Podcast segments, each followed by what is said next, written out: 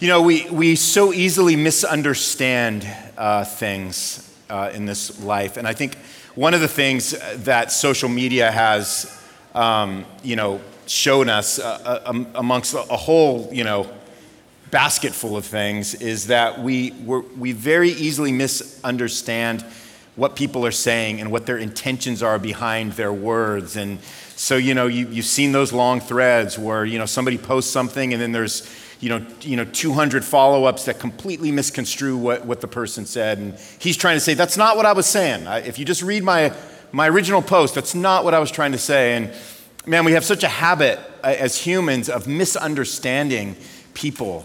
And so it, it kind of makes sense that when we go to God's word, we tend to read into it a little bit, or we, we misunderstand what the intention is behind some of these passages. That's what we've been doing the last three weeks. This is the last uh, week in a four week series of just trying to dig into some really popular passages of Scripture that maybe you've heard, maybe you haven't heard, um, but maybe they sound familiar because they've kind of become part of our, our culture a little bit, and we want to understand them a little more rightly, maybe, than we have in the past.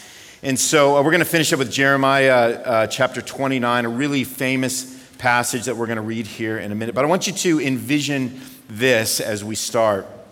I want you to envision the story of a young man uh, whose father owns a large, let's just say, global corporation. And after this guy graduates from his Ivy League school, his father tells him, I have plans for you. And my plans are that this company I built will be yours for as long as you stay close to our family and you don't leave to pursue any other opportunities. So if that sounds good, the dad says, I'll see you at work tomorrow bright and early, right? They hadn't, you know, moved to their 10 a.m.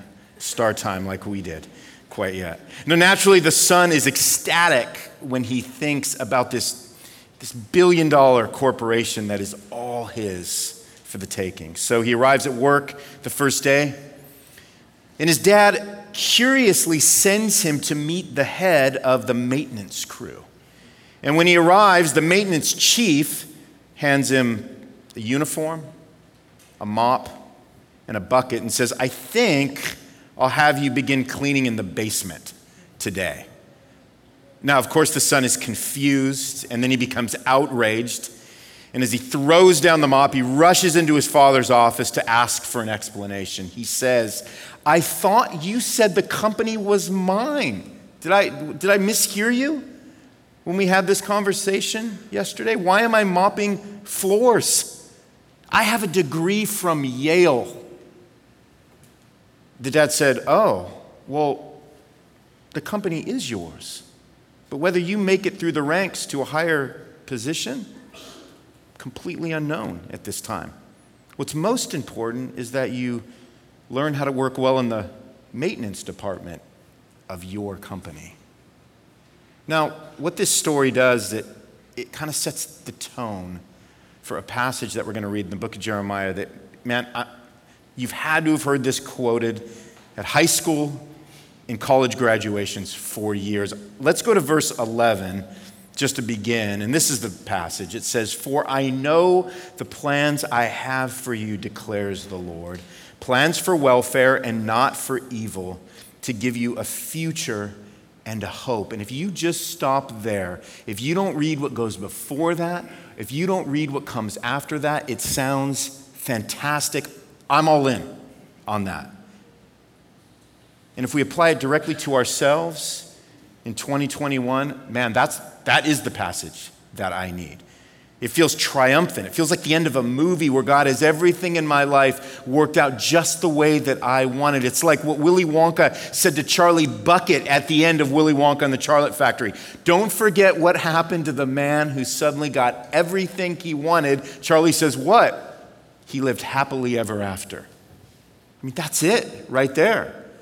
It's the wisdom of Wonka, right? It's what we want to hear, it's what our hearts are drawn to. But here's my question What if the plans God has for us include a different future than the ones that we envision and have planned?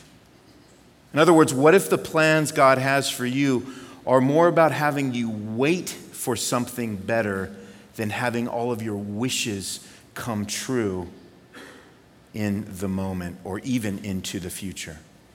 That's what we're going to unpack today as we look in Jeremiah chapter 29, verse 11, and kind of the corresponding verses before and after.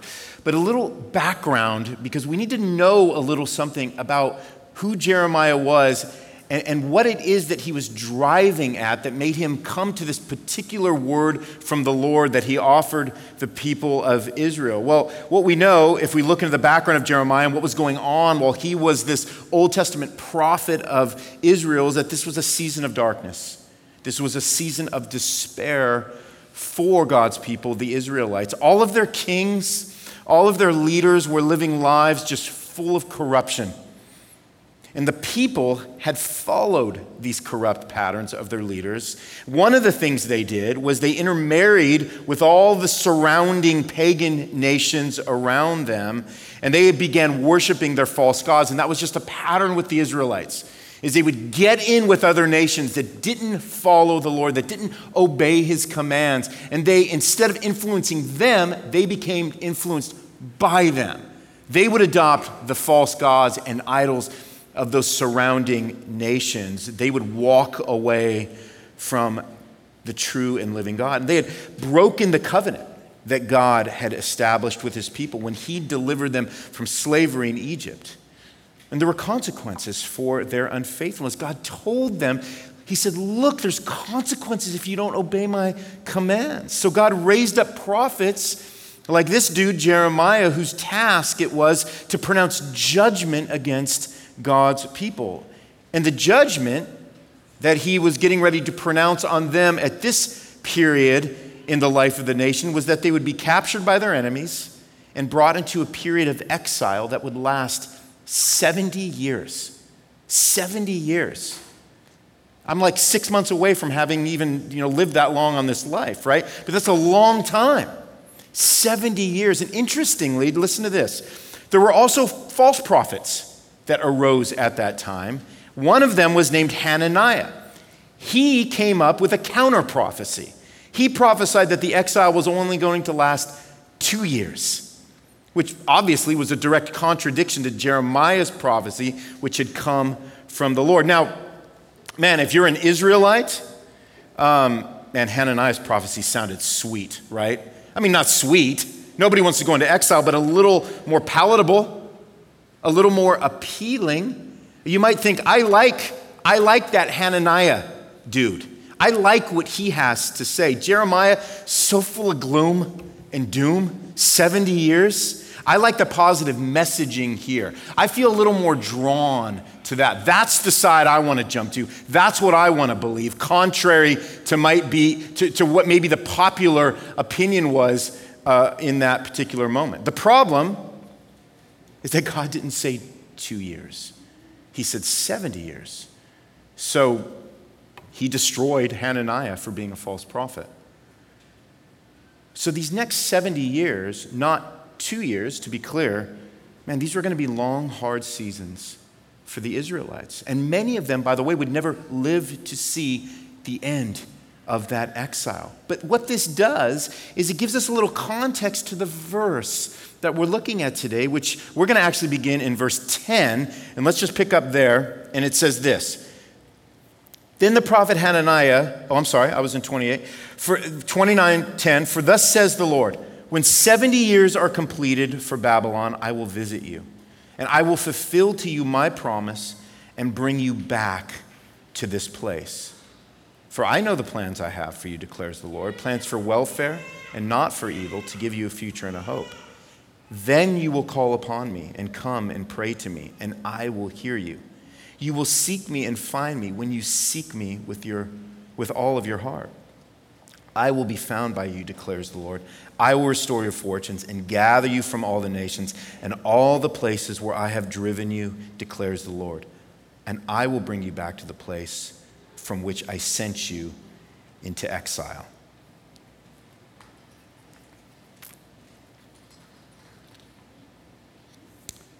So we see how much it helps to understand the context from which this verse actually comes from, instead of taking it to mean something personal and something that only suits our personal hopes and dreams for the future. So here's what we're going to do we're going to look at three perspectives that these passages tell us about the future, about hope, and about pursuits, okay? The first thing is this that we see coming from these passages the future is always God's business. The future is always God's business. Man, we're funny about our futures. We're funny about the way we, we uh, interpret the future. We're funny about the way that we think about the future. For some of us, we're just afraid of it coming. We're afraid of it passing us by, maybe when it does come, whatever that means. We're afraid of what will happen if it goes badly on our way there or if we don't achieve what we set out to do when we get there. So the future is this big, unwritten thing that we're constantly trying to write out and figure out how to make it go exactly the way that we want it to go, which is awesome, except 10 for 10, it never does.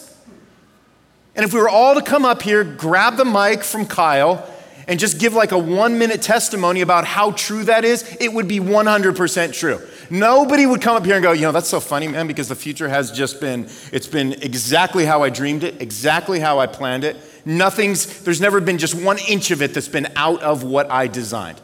It's impossible. We'd get 10 for 10 on that, right? But God has a different view of our future. He had a different view of the future that he was designing and planning for the Israelites. Why is that? Why does God's future not line up with our vision of our future? Well, it's really simple, actually.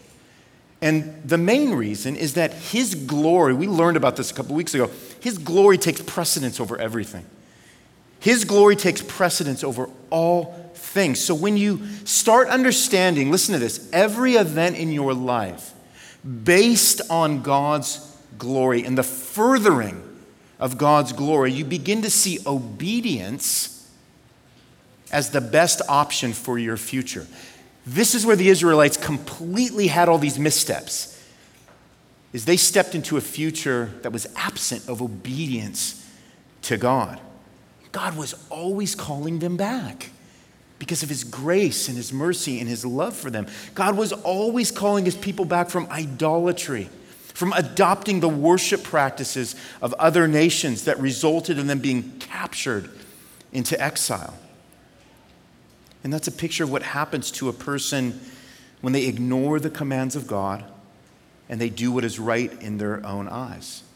They go into spiritual exile. The future that God has for you and for me is one where you are walking with Him. You are following Him with a heart whose awe and affection for Him increases, which happens. Not when we follow and we drift off into the idol worship of our culture and our day, but it happens when we daily confess and repent of the idols that threatens to consume us from the culture that we're living in. But it's acknowledging that. It's seeing that. It's not misunderstanding that. It's understanding something about the things that are constantly creeping in to thwart us by consuming our affections. So the future is always God's business, but this is the future God had for his people was to draw them back to himself. And by the way, this was a people that had repeatedly walked away from obedience to him. A people a lot a lot like us, right? The future is always God's business. But his plan for your future and for my future isn't so much what you'll be doing as who you are becoming. That's the difference. That's what's so hard, right?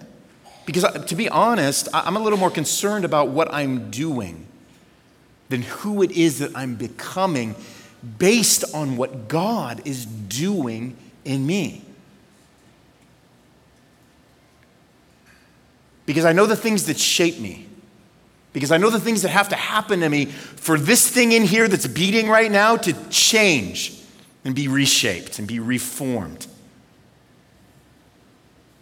This was God's desired future for the Israelites, even though they had walked away from Him. They'd be entering into exile.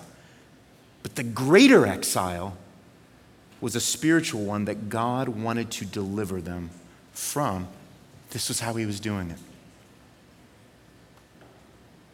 So the future is always God's business. Secondly, we see from this, these passages that hope increases as faith in God grows. That's the implication of what Jeremiah is laying out to us here from the word of the Lord. By the way, this is how I like to think of it God wants to edit your hope. Because you know, you know what's wrong with our hope? It's not hopeful enough. You ever think about that? Man, I just hope. I hope this happens. I hope I get this thing. I hope I achieve this goal. Nothing wrong with that. But it's not enough. It's not hopeful enough, right? So, what does God do with the futures that He has planned for you? He is editing your hope. Where would we be without editing in our lives, right? The majority of what we do is editing in every aspect of our lives. And what is editing? Well, it's the, just really the process of adding and subtracting from something in order to make it better or to make it clearer to make it make more sense. I had to write a paper for, for a class that I'm in yesterday that I probably spent more time editing than writing. At the end of the day, all I was doing was editing. I guess that means I'm not a great writer. You guys can say it. I know you're thinking that right now. But here's what God does He edits your hope. He writes new and hard things into your life to produce a more hope filled you. What he's doing with your hope is he's making it more solid, he's making it more secure, he's making it more satisfying. He's making your hope more hopeful because he's redirecting the end game of it, which is not on your dreams and your plans and your visions for the future, which, by the way, again, I'm going to qualify this all the way through the rest of the sermon, are not necessarily wrong or bad things. But God has something else in mind through the dreams, the plans, and the visions, whether they ever come to fruition. He wants your hope to increase by way of your faith growing in the hope of Him. If that makes sense. The Israelites would have loved to receive the future God was speaking about immediately. They would have loved it but it actually wouldn't arrive within their generation. That's why it's important to get this verse right. That didn't mean, by the way, that it wasn't hopeful either. It just meant that it would be their children, likely, who benefited, benefited from this particular prophecy. It was an edited hope. And by the way, God produces a better edited, God filled hope when He makes us wait. Because this is hope. Hope is the expectation for God to act, the patience that develops until He acts, and the endurance that comes if He never acts in the time span that you or I desire. That all, that whole big bag of words that I just said, it produces a more hope filled, hopeful hope. And this is how, by the way, our faith in God grows. And as your faith in God grows, you know what also grows with that? Your hope. So as your faith in God increases, your hope in Him and the decisions He makes that you have no clue about or why He's making you wait, your hope actually increases because you're trusting not in the fruition of your dreams and plans, but your hope has shifted to the one who you now know is in control of every dream and every plan that's ever come to mind. We have an expectation that something is wrong if everything we hope for doesn't come to fruition, don't we? Now, what's wrong? What happened? What mistakes did I make? What sin did I commit? Who did I hurt? Why am I being punished? We have this expectation that something must be wrong because I'm not getting everything that I thought and hoped and dreamed for. None of it's coming to fruition. Instead of realizing that maybe a greater fruit is being produced through the pruning that comes through waiting. Dude, do we, I mean, how many times do we have to talk about the last 18 months? How many times do we need to like get that through our heads? All of our pushing and our screaming and our stomping because we have to wear a mask. We have to do something that doesn't fall into the level of comfort or lifestyle that we've built for ourselves. And all the while back, we preach these messages about God pruning the church, and we go, yeah, yeah. That's what He's been doing. That's what He's been doing. He's pruning the church, right? He's pruning us. He's giving us a more hopeful hope. He's stripping away that thin layer of confidence that we want to just lie down and wrap around us. He said, I have so much, something so much thicker and deeper and beautiful for you. The hope for the Israelites was not whether they'd experience deliverance from Babylon in their lifetime. Isn't that wild? That wasn't their hope. It was, is God with us even in the exile? Is He alone enough to keep us hopeful if we have a life of hardship to bear? I'm loud and I'm making the kids cry. So hope increases as faith in God grows. And our faith grows. Oh man, it grows in seasons of spiritual exile. Maybe this describes a season for you right now. You think, man, I don't know what exile looked like for the Israelites, but it feels like that right now. It feels like the life, the home, the things I dreamed of couldn't be further away. I think the psalmist helps us in Psalm 39. He says, Surely a man goes about as a shadow. Surely for nothing they are in turmoil. You see here the hopelessness there? Man heaps up wealth and does not know who will gather. And now, O Lord, for what do I wait? What is it? What am I waiting for? the psalmist says, I, I, don't, I don't know what's happening to me right now. I don't even, if, if somebody were to ask me, I don't even know what I'm waiting for right now. This is how he finishes the psalm. He says, My hope is in you. That's the place that God was drawing the Israelites back to. And he wasn't being real quick about it. And he's pretty slow about it in our lives, too so that at some point we get to a place before the Lord where we go, Lord, let me process what it is that I'm waiting for. And in the midst of all of that, my hope is becoming more hopeful. It's becoming deeper, it's becoming richer because it's centered on you.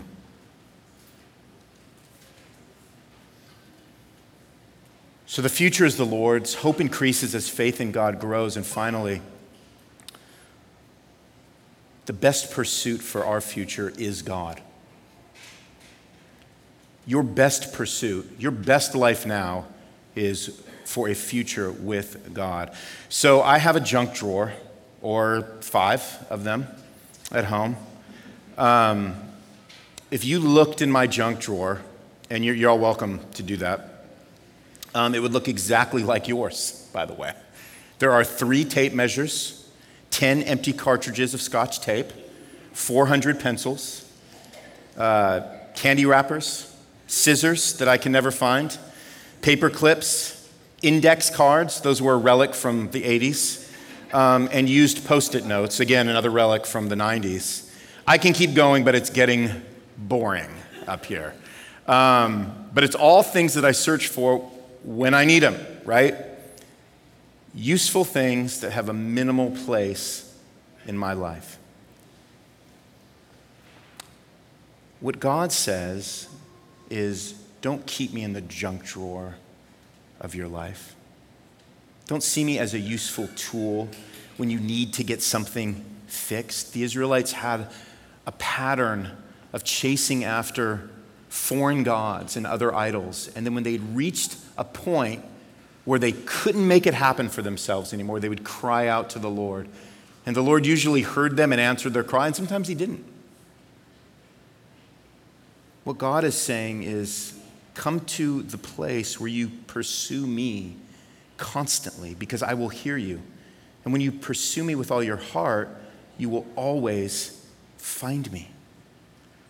Tim Keller, pastor of, uh, former pastor of Redeemer Church in Manhattan, he uh, once said this line. He said, Religious people find God useful, Christians find God beautiful. So when we look at this passage from Jeremiah, if we decide to interpret it as something where it's all about God granting our wishes, where it's all about God being the genie we've always dreamed He would be in our lives. And what we're doing in that moment is we're finding God useful rather than finding Him beautiful.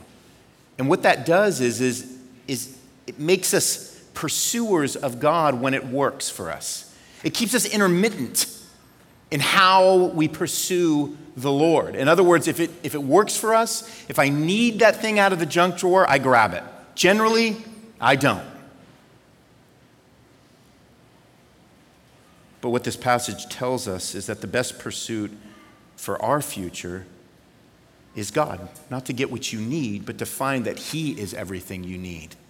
He is everything you want. It turns out that God is everything you've desired. Why?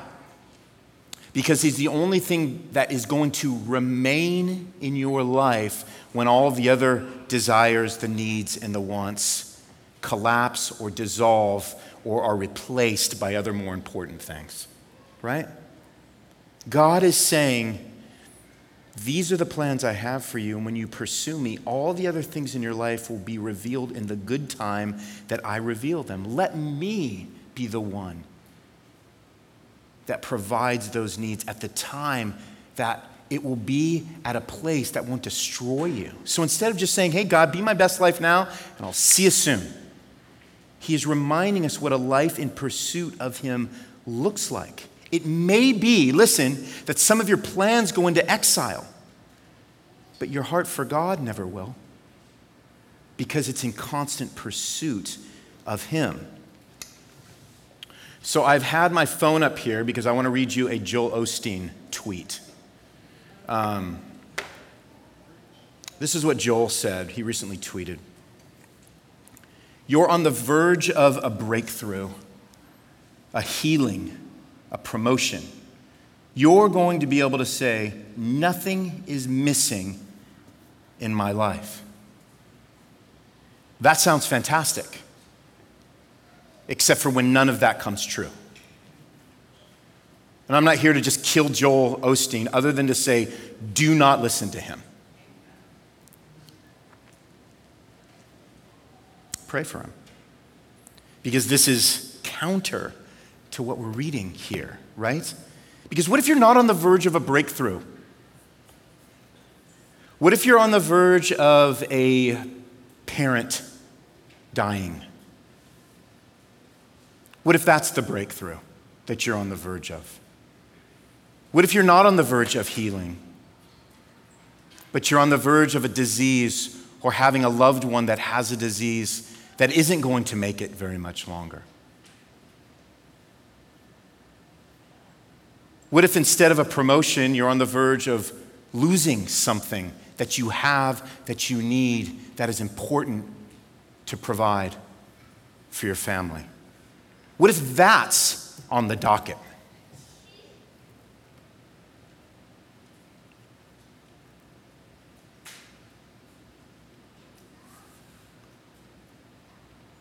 Because what we know by, from Scripture is that those things are always in view for us. We don't live a triumphant life in that way, where we just get to name things and claim things. All of you live lives that, of which that doesn't speak into at all on any level. So, again, the goal here isn't to kill Joel. The goal here is to say that is an incredibly unhelpful message because it is not the more hopeful hope that comes when we are developing and cultivating hearts that pursue God. Regardless of if there's a breakthrough or there's a promotion or we're on the verge of something good. In fact, it's our pursuit of God and what He's doing to our hearts that if we do have those amazing breakthroughs, and God grants those to us sometimes, they're not going to twist us into thinking that's who we are, that's my identity, and that's what I live for now. Are those breakthroughs? Because here's the thing God is so good that He has a pattern all through Scripture and all through your life of not allowing those to be the only things that happen, all the good things. And He's so good that He does allow some good things to happen. It's just mind blowing. But He's not obligated for any of that. Psalm 27, verse 7.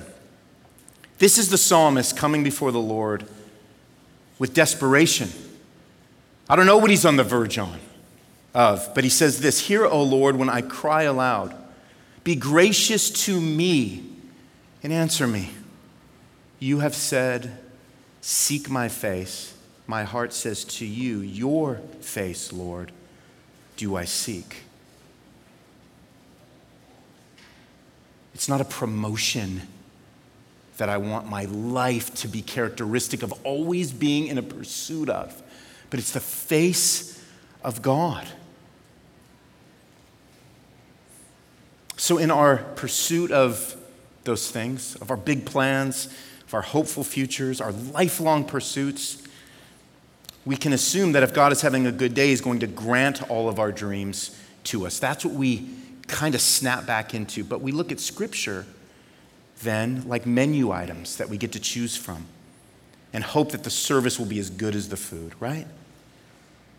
What we don't often grapple with is that the Christian life isn't about your future turning out exactly like you planned, but it is about waiting and working and praying and seeking and believing that God has plans for you that go beyond what's available in this life, which, by the way, includes seasons of discipline. Turn with me to Hebrews. You're going to go all the way to the New Testament. I'm going to finish up here. Hebrews chapter 12. It's not going to sound incredibly encouraging when I read it, but it is super encouraging when I read it. Hebrews chapter 12, verse 5. You can turn there. I'm going to start reading. And it says this And have you forgotten the exhortation that addresses you as sons and daughters? My son, do not regard lightly the discipline of the Lord, nor be weary when reproved by him. Listen to the encouragement in that. For the Lord disciplines the one he loves and chastises every son whom he receives. It is for discipline that you have to endure. God is treating you as sons. For what son is there whom his father does not discipline? If you are left without discipline, in which all have participated, then you are illegitimate children and not sons. Besides this, we have had earthly fathers who disciplined us and we respected them. Shall we not much more be subject to the Father of spirits and live? For they disciplined us for a short time as it seemed best to them. Listen to this. But he disciplines us for our good, that we may share his holiness. The plans God has for us are to be shareholders in his holiness. This was the goal of God for his people and for us as his people. And Jesus has made all of this possible for you. Jesus Christ has made all this possible. God sent him to suffer so that we could be delivered from spiritual exile. This is the plan that God has for us. This is the future and hope in the most ultimate and beautiful of senses that God was speaking here through Jeremiah to his people. It means that all you might have to endure in this life will be worth it because of what's waiting for you in the next. It also means that the exile you might experience in this life is not meaningless because of the spiritual exile Jesus has delivered you from. So, this is a message of hope. And you need hope today. I need hope today. You need to know that your sins are forgiven. You need to know that there is life everlasting available in Jesus. This is what we celebrate when we take communion deliverance from spiritual exile. We look back at that moment when Jesus died, when he rose again, and gave us a future and a hope as he delivered us from the exile of our sin. I'm going to invite the band up. If you want to grab your cup, I'm going to read a passage from 1 Peter 2 that helps us understand what we're remembering this morning as we take communion together.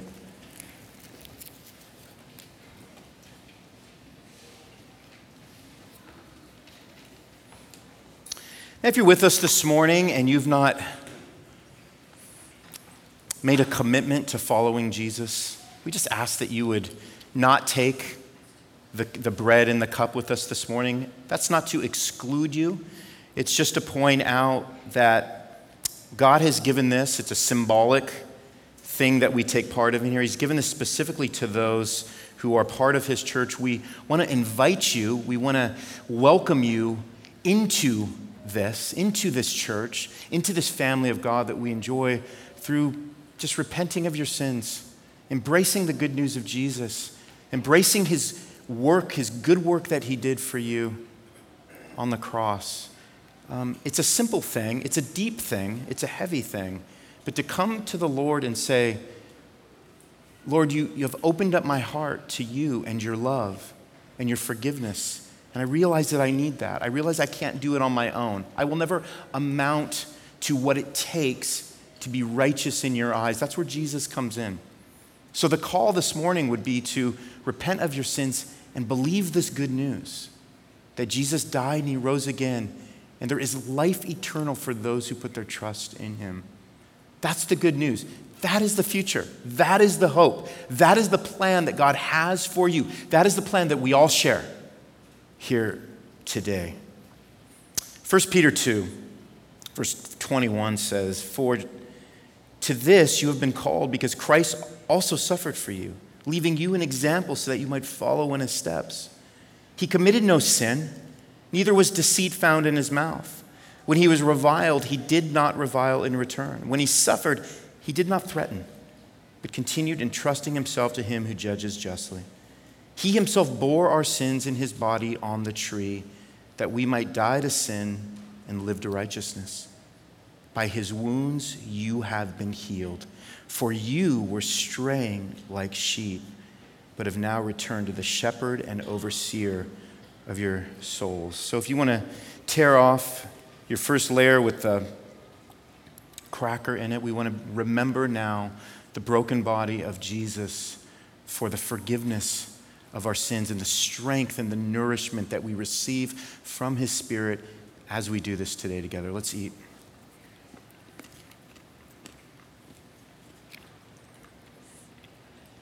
You would take the layer off of your juice, we stand here today forgiven, washed clean by the blood of Christ. And this is symbolic of his shed blood for us. We no longer have to live in despair. We no longer have to live as people of whom, if our hopes and dreams don't come true, will be destroyed because we've been given life through the shedding of blood of Jesus on the cross. So we drink this now, remembering who we are, identifying with Jesus as the church. Let's drink together. Lord, we thank you for the strength and the nourishment that we receive from your broken body and your shed blood. Let it strengthen and nourish us and remind us of who we are. We are your people You have given us a future and a hope. And his name is Jesus Christ. Thank you for this, we pray. In Christ's name, amen.